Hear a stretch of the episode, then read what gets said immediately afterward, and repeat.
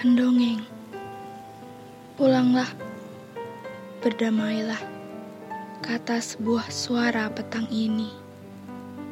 Suara yang terbang rendah setelah angin kota bersejingkat, ke arah hutan dan wangi cemara tak menghapus bau hangus jalanan. Penciuman kita telah tahu, ada yang selalu terbakar dalam perjumpaan dan perpisahan setelah petang, kenangan tentang rumah adalah rawa, muncul dan membenamkan kegamangan orang jauh. Ingatan tentang ranjang tua, gonggongan anjing, foto ayah ibu, piring-piring beling, akuarium, kelokan gang sempit, lampu jalan dan kau.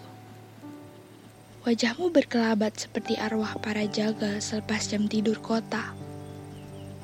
Menghantui kesadaranku dengan kelebat cita, harap, doa, dan putus asa. Kau telah menjadi dongeng sebelum para pencerita menemukan kata pembuka. Kau telah menjadi jendela yang setia menantiku pulang untuk mengaku terluka.